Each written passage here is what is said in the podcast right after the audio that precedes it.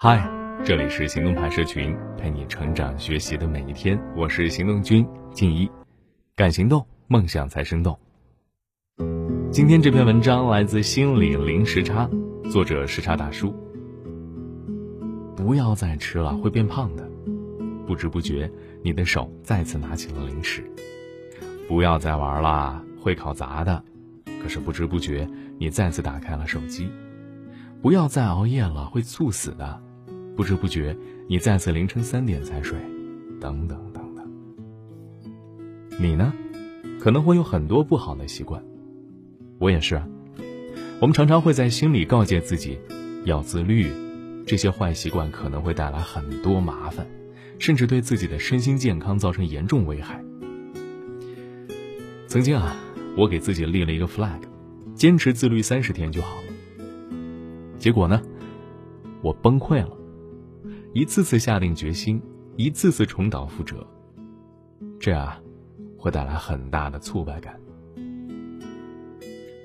我甚至会对自己产生怀疑：明明很简单的一件事儿，为什么要想做出一点点改变，变得更好一些，就这么难？难道真的是我缺乏毅力吗？还是对自己说诸如“不要再熬夜了，真的会死”之类的话还不够狠吗？我之前也一直为这件事儿苦恼，直到有一位教授走进了我的世界。塔里教授是一位行为神经科学家，做了大量关于改变人类行为的实验。他发现，想要做出改变呢，重要的不是拿坏习惯的危害来威胁恐吓自己，恰恰相反，真正的改变需要顺从自己，对自己好。你可能会有这样的疑问：顺从自己？那岂不是只想吃零食，只想玩手机了？来和我一起啊，听听塔利教授的方法。为什么通过威胁自己来坚持自律是无效的呢？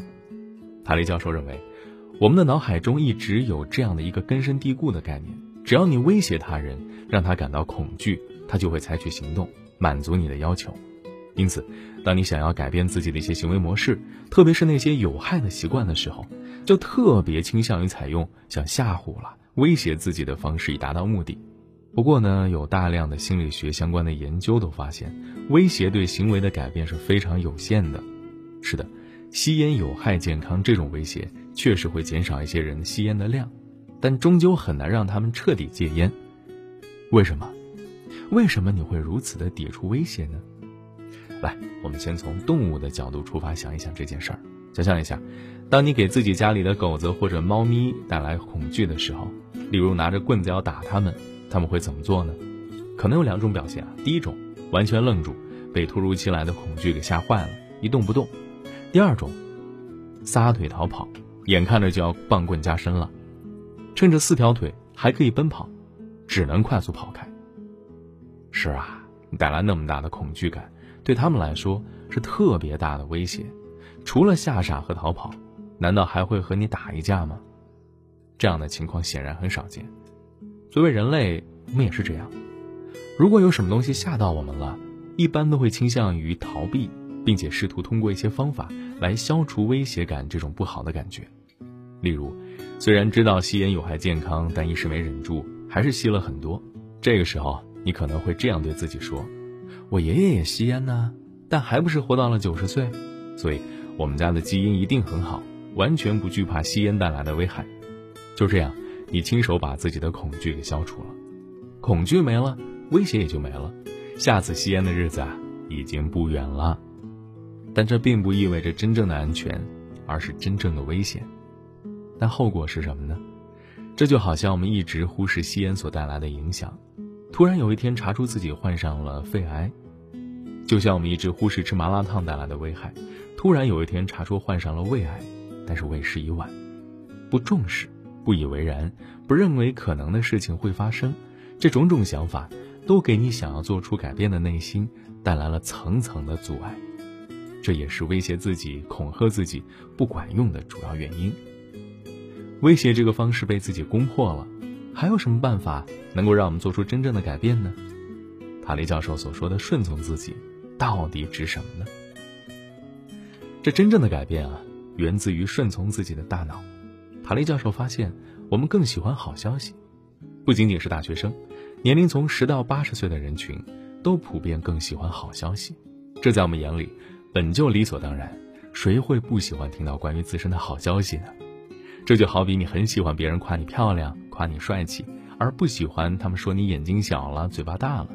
更为重要的是，好消息比坏消息会让人从中学习到更多，而且从中学习的能力在一生中相对比较稳定。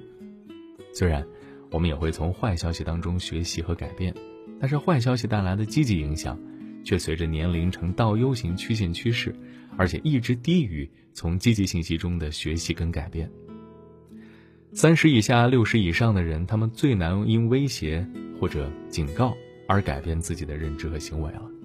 不但来自自己的威胁没有太大用，其他人的威胁同样没有很好的效果。现在你可能明白，为什么告诫小孩子不好好学习，将来没出息；告诫老人那些广告是骗子，而且卖的药对身体有害，他们根本就不会当一回事儿。不仅如此，其实无论你的年龄是多大。基本上所有的人都只会接受他们想要得到的信息，对那些不符合自己期待的信息，能躲则躲，躲不过，就干脆骗自己，忠言逆耳。但正因为逆耳，基本上就被忽视了。这就好比有人在你面前放了一面清晰的镜子，并告诉你：“看看吧，你现在究竟是有多糟糕，再不改变，将来就等着流浪街头吧。”那么。如果我们顺从自己，顺从自己大脑的运作方式，顺从他想要听到好消息的欲望，而不是处处与他作对，打击他、威胁他，会不会出现转机呢？塔利教授举了这样一个例子，这是很重要的一个步骤，因为消毒可以避免细菌的传播，避免给病人和自己带来伤害。有趣的是，研究者提前告诉了这些医务人员，他们的行为将会被一览无余。然而，令人震惊的现象出现了，即使知道有人可以看到自己是否洗手消毒，但仍旧只有十分之一的人在进入病房之前和出来之后会选择洗手。那接下来有一个干预措施出现了，研究者在消毒处放了一块电子板，每当医务人员去那里洗手的时候，屏幕上的数字就会上升，告诉他们洗手的次数以及其他人最近洗手的频率。你猜发生什么了？几周之后。进出病房洗手消毒的医务人员，从之前的十分之一，一下子变成了接近百分之九十。为什么这样的效果会这么好？塔雷教授解释，这种干预的方式之所以效果很好，是因为他没有警告、威胁别人，如果不洗手消毒，将来会生病。相反，这种方式顺从了大脑的期望，即听到好消息，看到自己洗了那么多次手的成就。我想起了小时候啊。老师说的一些话，经常不管用，特别是你再不努力学习，以后就不会有出息了。虽然老师是好意，但我们基本是左耳进右耳出，完全不在意，也不会坚持认真学习。调动学生积极性最有效的方法是什么呢？小红花呀！小学的时候啊，为了得到小红花，每天都按时完成作业，上课积极举手回答问题。不得不说，自己的进步与成长是看得到的。可是威胁警告很难让人做出真正的改变，那么就顺着他，因为我们的大脑想要听到好消息，想要看到自己的成绩。塔利教授还总结了改变自己跟他人的三个原则，一起来看一看如何有效的做出真正的改变。第一，社会激励。还记得刚刚提到的那个医务人员洗手消毒的例子吧？研究者放的电子版。记录着每一位医务人员自己洗手的频率，还有其他医务人员的洗手频率。我们生活在这样一个充满着社会交互的环境里，我相信几乎每个人都很在意别人在做什么。看到别的医务人员按照要求洗手消毒，我们内心也想这么做，甚至想要做得更好，成为电子版上的第一。看到别的同学得到很多小红花，特开心，我们也希望自己可以获得更多的小红花，因为这是成绩的象征啊。因此，强调其他人都在做这件事儿，对我们自己来讲，这是一种很强的激励。当贪玩的时候，告诉自己，别人已经开始复习了，虽然可能会有一些焦虑啊，但正是这种焦虑，让你本身做出了改变，减少玩乐，多学习。当熬夜的时候，告诉自己，我这个年龄的人啊，基本都是十二点之前睡觉，同寝室同学都已经睡着了，就这样，你也会悄悄地放下手机，准备入睡。与他人比较是必要的，但是也不要忘了及时奖励哦。第二就是及时奖励，同样是洗手消毒那个例子，医务人员每洗一次手，都会看到自己的分数在上涨，这种上涨都会让他们感觉很棒，这是一种奖励，特别及时有效的奖励。之所以有效呢，是因为这种奖励就在眼前，看得见、摸得着。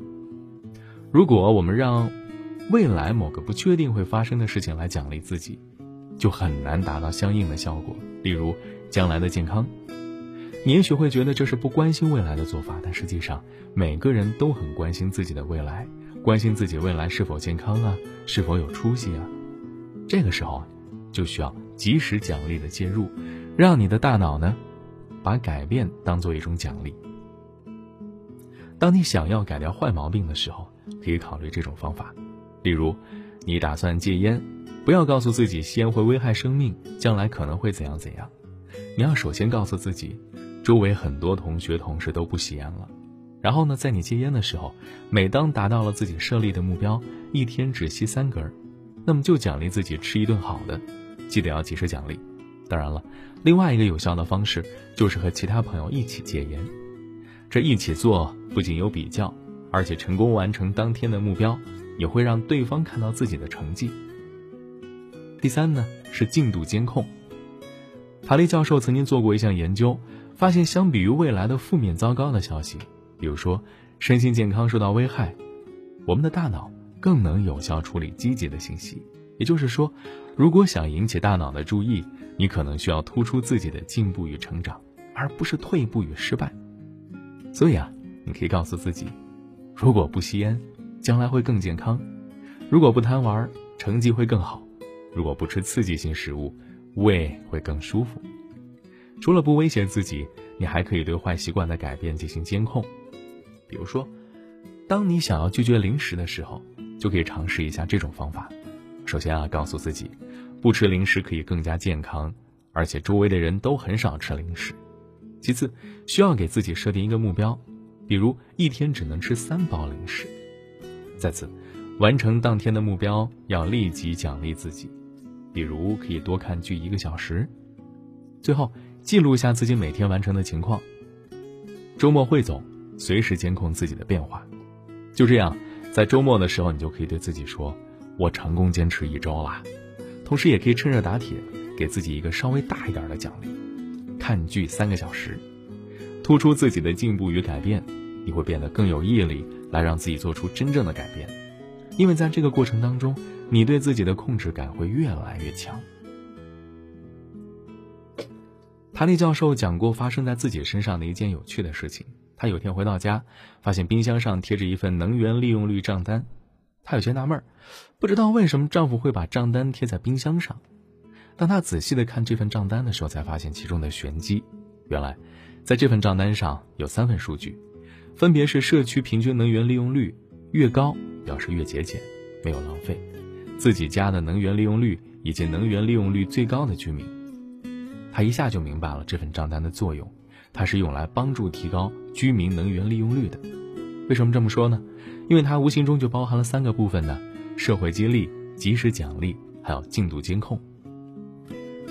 社会激励就是可以看到自己与能源利用率最高居民之间的巨大差距。及时奖励是成为能源利用率最高的居民，在账单上会获得一个大大的笑脸。我想说，这个和画小红花的方式真是如出一辙啊！进度监控就是可以看到自己家能源利用率的变化，随时注意到自己的进步。就这样，塔利教授想要成为能源利用率最高的居民了。不久之后，他实现了这个目标，也成功的获得了那个笑脸，这让他特开心。不仅仅是改变了自己，改变了浪费能源的坏习惯，而且这种进步与成长，他也感受到了对自己的控制感，这是最美的。我真的特别佩服塔利教授，他不仅是英国伦敦大学学院的教授，在改变人们行为的领域做了大量有价值的研究，而且还可以学以致用。希望他的故事也可以给你带来一些改变。好了，今天的文章就先到这儿了，你还可以关注微信公众号“行动派大学”。还有更多干货等着你。